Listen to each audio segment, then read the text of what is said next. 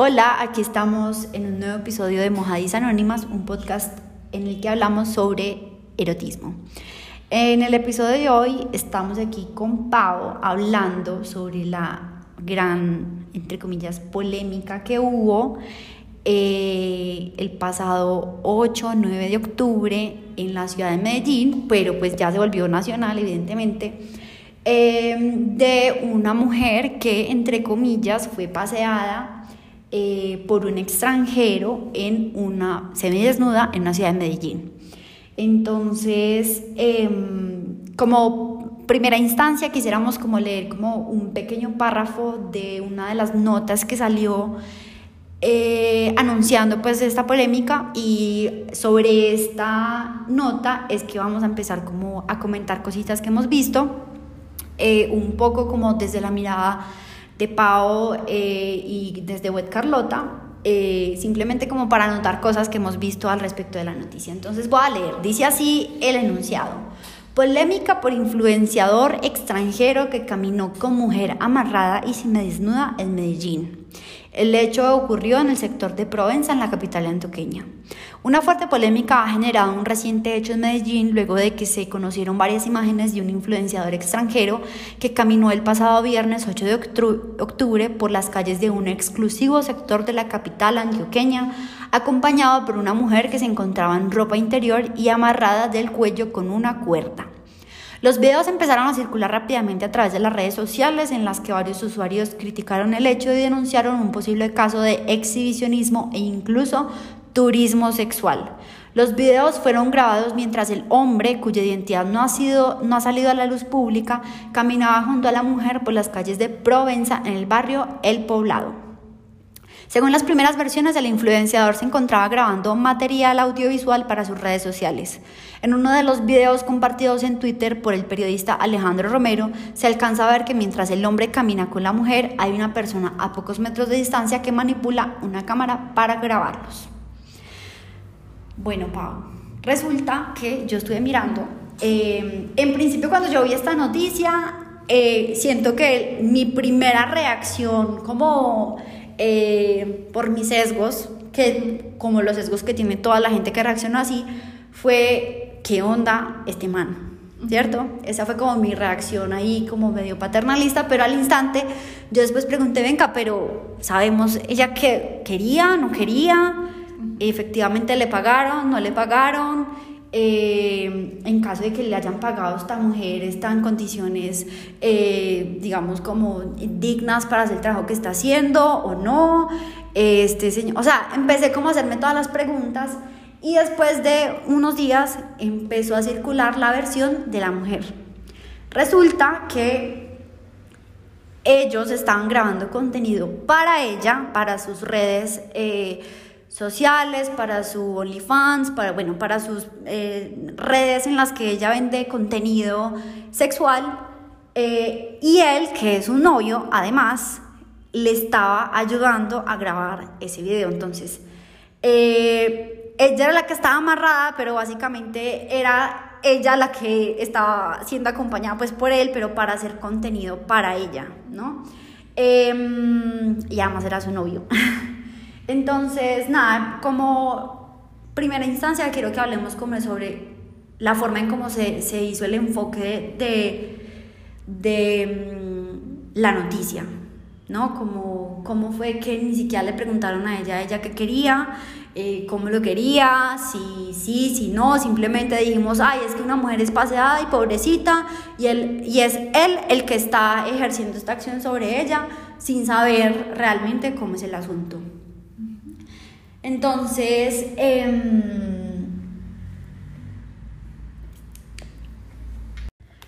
bueno, entonces en esta primera parte sobre eh, el enfoque que le dio los medios al evento, yo quisiera eh, que habláramos un poco sobre cómo los medios hicieron un ejercicio bastante mediocre a la hora de cubrir este evento. Bueno, y creo que uno, una de las cosas como, como más importantes que pues realmente se supone que el trabajo del medio es comunicar situaciones tal cual y como estas suceden, ¿cierto? O sea, creería yo que hasta de una manera muy descriptiva para no distorsionar lo que sucede y creo que eso fue completamente lo opuesto a lo que sucedió con esta noticia porque los medios lo que hicieron fue distorsionar un poco una situación que se estaba viviendo. Lo que hicieron fue de alguna otra manera como enjuiciar y categorizar algo que se estaba eh, viviendo y no presentarlo como con la neutralidad que se necesita, porque de alguna u otra forma, si ellos hubiesen hecho su trabajo, que era el de ir, el de indagar, el de realmente investigar para informar con datos verídicos, o sea, reales, fieles a los acontecimientos, si ellos hubiesen hecho eso desde un inicio, si, si hubiese sabido que no había un hombre paseando a una mujer de manera denigrante, despectiva, violenta o abusiva, sino que detrás de este escenario sí había por parte de la mujer capacidad como volitiva para poder decidir yo quiero que suceda esto porque es que el contenido va a ser para mí, el beneficio va a ser para mí, yo voy a monetizar esto. Em, y un poco como que la discusión que, que, que, se genera es como, claro, la gente se alarma mucho porque dicen es que están denigrando a la mujer y aquí es donde comienza un poquito como, como a ver esas luchas entre unas creencias y otras y es de, bueno, realmente se le está denigrando a esta chica cuando esta chica ha decidido y elegido eh, que este es el contenido que quiere hacer, por ejemplo, para su OnlyFans. Exactamente, de hecho yo creo que uno de los errores que cometieron los medios fue precisamente eh, dejarse sesgar por la, mm, digamos como por la visión que tuvo el público que estaba alrededor sobre eh, el hecho como tal, porque fue claro, la gente en una cultura paisa muy conservadora, sobre todo en una zona como el poblado, donde queremos que todo se vea como bonito, impecable, somos el país perfecto, Em, probablemente se dejaron sesgar como por esa reacción que hubo, eh, evidentemente también de una, eh, desde una visión muy machista, porque a ellos no les cabe, no les cabe en la cabeza, bueno, estoy generalizando mucho, pero la forma en cómo fue abordado es como que a ellos no les cabe en la cabeza que esta mujer haya decidido y le haya pedido el favor a su novio de que la, la, la, eh, la acompañara a caminar en una calle en Medellín con una correa atada de su cuello y estando en ropa interior. Como que no nos cabe en la cabeza de que eso pueda suceder y que esto pueda ser una cosa consensuada, elegida y, y, deseada, de hecho, porque, y planeada también, porque era algo que ella estaba haciendo para sus redes sociales y que, por cierto, tuvo que haber tenido muchísimo éxito su campaña porque de qué visibilidad le generó, pues le generó bastante visibilidad. Entonces, y una de las cosas que también me, encantaría resaltar en este enfoque que se, que se le dio desde los medios y también desde el público fue como este enfoque, es que somos doble moralistas a morir. Uno de los medios que era, eh, bueno, no me acuerdo cómo Calle Algo, eh, incluso puso borrosa como las nalgas de la vieja, cuando en todos los medios eh, tenemos el Miss Cola 2020-2021, donde básicamente una mujer pasea en una pasarela y con jurados calificando su cola. Y lo mismo en Miss Universo y los reinados de belleza. De la misma forma, en, todas las ferias que tenemos en Colombia, en Manizales, en Barranquilla, en Cali, en Medellín, en todas las ciudades donde tenemos eh. Eh, eventos de las reinas que están en una carroza y están en vestido de baño. Y es exactamente lo mismo. De hecho, incluso esta mujer está más cubierta porque lleva medias veladas. Entonces es como, claro, no nos parece chévere que una mujer decida por ella misma en sus propios medios y autogestionada que caminar en una calle en ropa interior, pero sí nos parece bien y sí nos parece bonito que entonces estén en una pasarela siendo calificadas por su cuerpo y siendo calificadas por su cola eh, y siendo admiradas por todo el público, niños, niñas, cuando están en las, en las ferias hay todo tipo de público y obligan a todo el tipo de público a ver esto. Entonces eso sí nos parece bien, pero que una mujer decida salir en ropa interior, eh, pasea, no, eh, con una correa con su novio, pues eso no nos parece bien. Definitivamente sí que nos falta como... Em, confiar en el poder que tenemos las mujeres y todas las personas de elegir sobre nuestros cuerpos y elegir sobre lo que queremos hacer y cómo nos queremos expresar. Ya, digamos, como una segunda categoría de, de las cosas que, que me gustaría que anotáramos es el tema del exhibicionismo, ¿no? Porque fue catalogado como un evento exhibicionista que molesta, digamos, como la tranquilidad del público. Eh, lo mismo que estaba diciendo ahorita, es exhibicionista porque ella elige hacerlo eh, libremente, es exhibicionista por, por el tipo de ropa que lleva, pero entonces, ¿por qué no nos parece exhibicionista los reinados de belleza? Entonces, es, el exhibicionismo es qué y en qué contexto. O sea, eh, esto es vulgar porque ella eligió o por qué. O porque es vulgar. ¿Cómo, ¿Cómo, lo ves tú? Bueno, pues es que yo eh, Estoy también como, como de acuerdo en que entonces hay que entrar como a cuestionar mucho qué es esto del exhibicionismo, ¿cierto?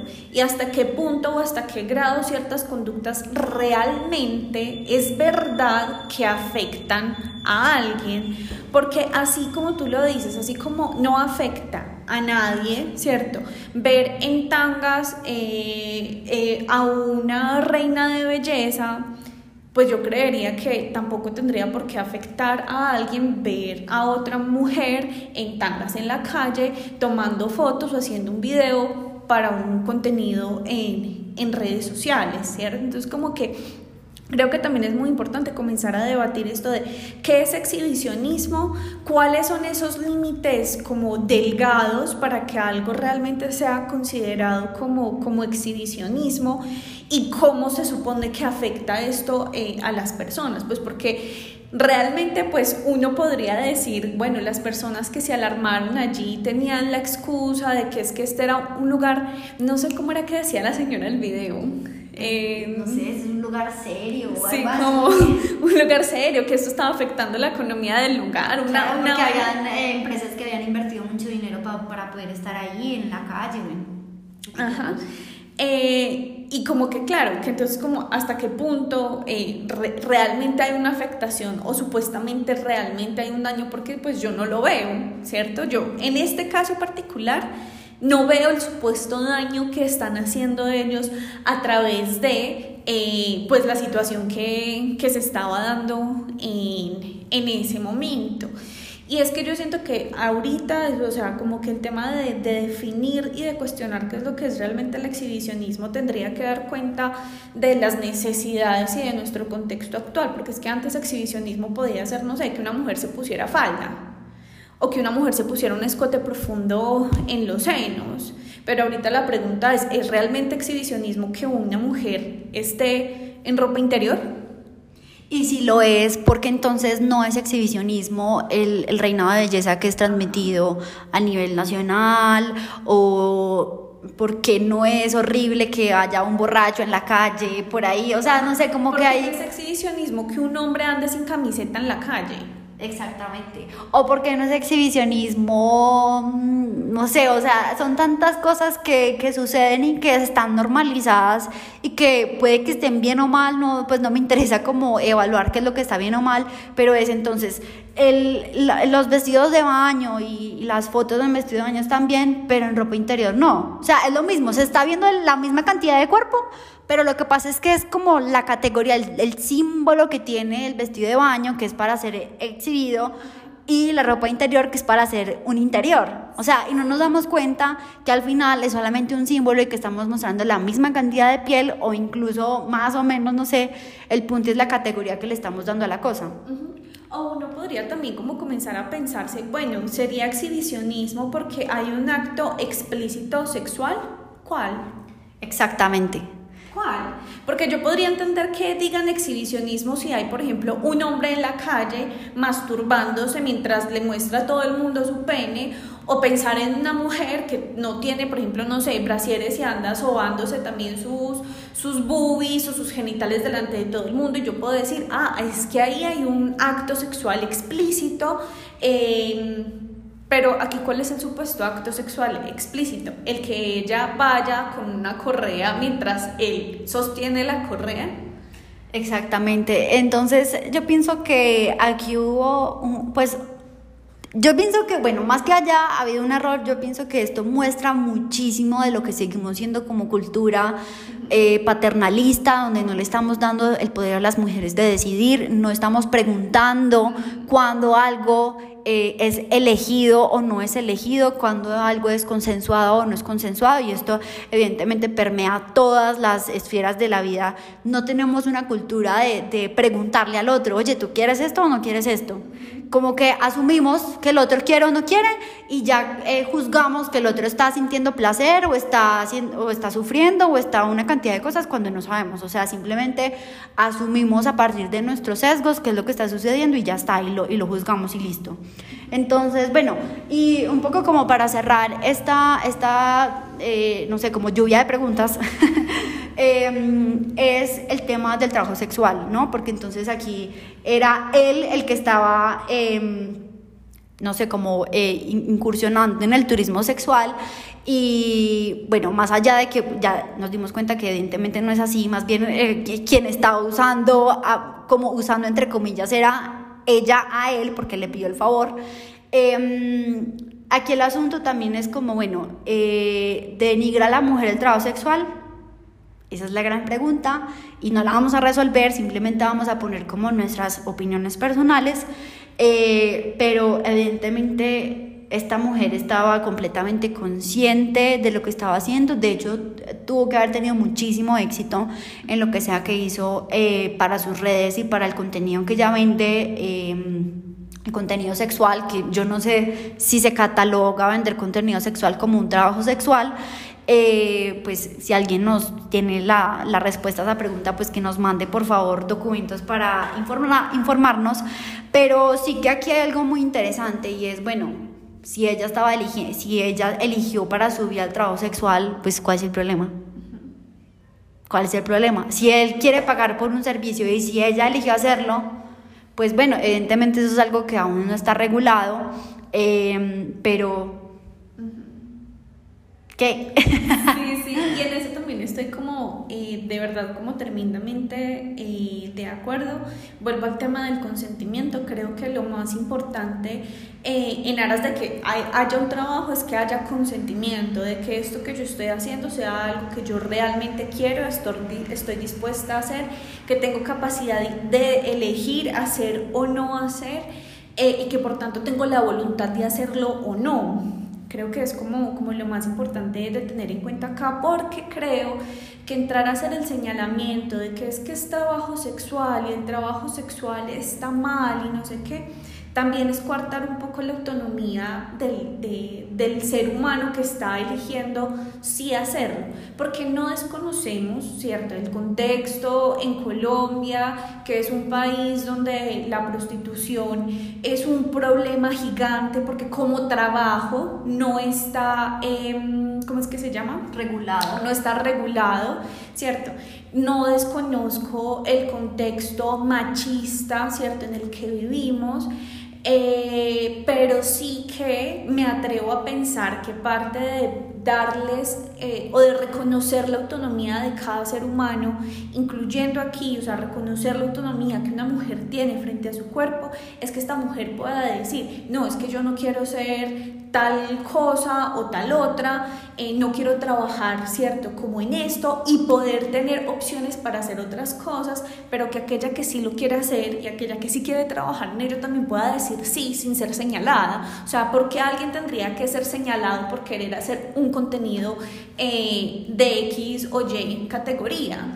Totalmente. De hecho, em, hay algo, he estado como interesada en estudiar, en estudiar como el impacto que tiene en la seguridad, em, como en la seguridad, como en la autoaceptación y en la... Em, en el autoestima que tiene el hecho de, por ejemplo, crear contenido sexual, no necesariamente para publicarlo, pero para, de hecho, esto es algo que hemos hablado en nuestros conversatorios, como lo interesante que se vuelve eh, tomarse fotos, hacer videos en la autoapreciación del cuerpo. Eh, pero bueno, eh, en contraposición de la idea que, estaba, que puse ahorita con respecto al trabajo sexual, sí que hay que reconocer lo que tú decías, hay que reconocer como el contexto en el que estamos, Colombia, que también en Colombia se ha usado muchísimo el cuerpo de la mujer como un instrumento para ejercer, pues como guerra, o sea, como violencia.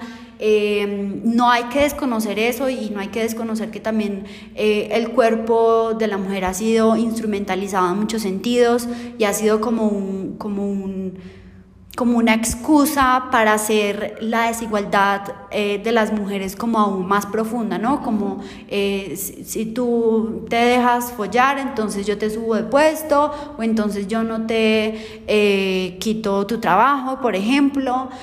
no queremos desconocer en ningún sentido eso y ahí sí que hay que hacer como un como que poner una bandera roja en que el, consentimiento y el que una persona diga sí no necesariamente es que eh, la persona tenga todas las posibilidades, o sea, como todas las herramientas para poder decir que sí estando completamente segura y siendo lo que realmente quiere. O sea, es un tema muy delicado y por eso como es contra, contra como hacer una contraposición como de, de todas las visiones que pueden haber al, al, respecto del trabajo sexual, pero sí que este caso es un caso en el que ella definitivamente tiene toda la libertad para elegir lo que está haciendo, eh, ella está recibiendo dinero por esto, está, de hecho yo creo que esto le sirvió para recibir muchísimo dinero.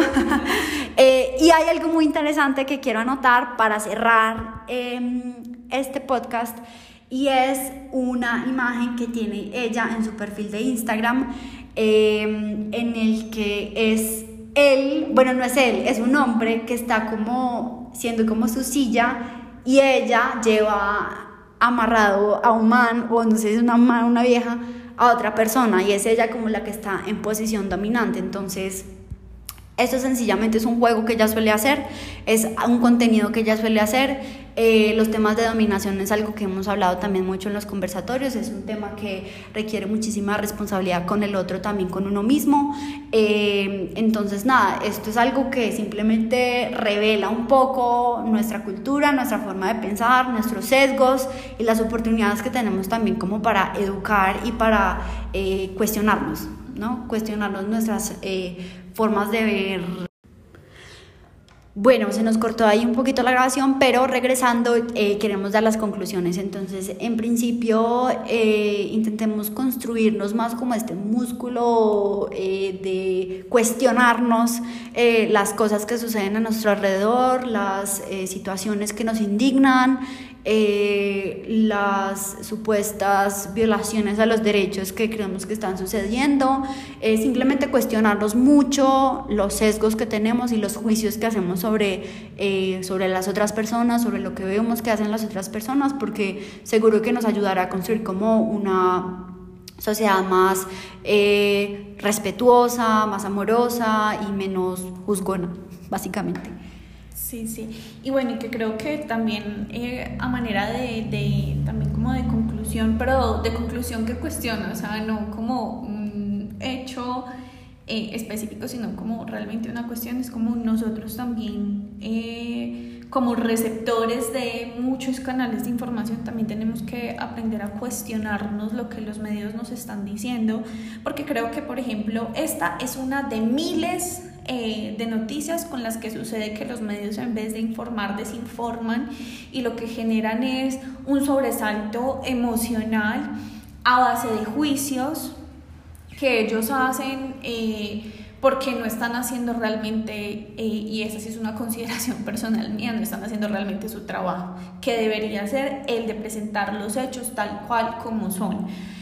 Y mm, también como el otro, el otro cuestionamiento es como que yo creo que esta también es una oportunidad para los medios para que comiencen también a indagar y a revisar eh, la manera en la que están también haciendo como la recolección de su información y cómo se la están presentando al público y si realmente están cumpliendo con su objetivo que se supone debería ser el de, el de informar, el de dar información verídica a, a, las personas o si por el contrario pues lo que están haciendo es, no sé, repartir conmoción o bueno, no, no sé cómo en qué término ponerlo, pero, pero creo que, que, es como también cuestionarnos nuestro rol como receptores de esos medios y los medios como productores de, de, esos em, de esa información, o sea, cuál, cuál está siendo el rol de cada uno, cómo cada uno está cumpliendo como con esas funciones y creo que mm, eso es como todo. Eh, lo último que quería agregar es que también es esencial que aprendamos a preguntar. Mm. Eh, a preguntar antes de que nosotros cataloguemos a una persona como, ay, el criminal que está maltratando y denigrando a no sé quién, eh, tanto como hombres, mujeres y todas las personas existentes. Em, cuando estamos viendo un caso que nos indigna, ven, primero pregunta. ¿Tú estás de acuerdo con esto? ¿Estás consensuando esto? ¿Tú quieres esto? ¿Esto está bien para ti? Antes de que digamos es que esta persona está sufriendo o esta persona está eh, siendo dañada, porque es que puede ser que como en este caso haya sido ella la que eligió eso y entonces en cambio estamos, le estamos dañando a ella por quitarle el poder de decidir y lo estamos dañando a él catalogándolo como un criminal cuando en realidad él le está haciendo un favor a su novia. Entonces siempre preguntemos, o sea, preguntar, preguntar siempre. Sí, que incluso pues con eso que, que, pones ahí, como por eso, como también como la insistencia en que no solamente son los medios los que tienen que cuestionarse en la forma en la que están trabajando, sino también nosotros la manera en la que estamos recibiendo la información, o sea, como que la responsabilidad de verdad es en ambas direcciones es en ambas direcciones. Y que pues yo creo que esta situación, por ejemplo, que se presenta con esta chica y con, con su pareja es una una representación de verdad como de nuestra tendencia a no querer ver las cosas tal cual y como son, sino tal cual como las queremos ver.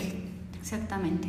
Entonces, bueno, nos vemos en un próximo episodio. Si quieren que hablemos de algún tema, que anotemos algo, no sé, cualquier cosa que les interese eh, que hablemos eh, nosotras dos, pues nos escriben, nos dicen, nos llaman. Si quieren opinar sobre el podcast, también escríbanos. Estamos siempre como muy abiertas a recibir como eh, la retroalimentación y la opinión de, de todo el mundo. Así que, bueno, muchas gracias.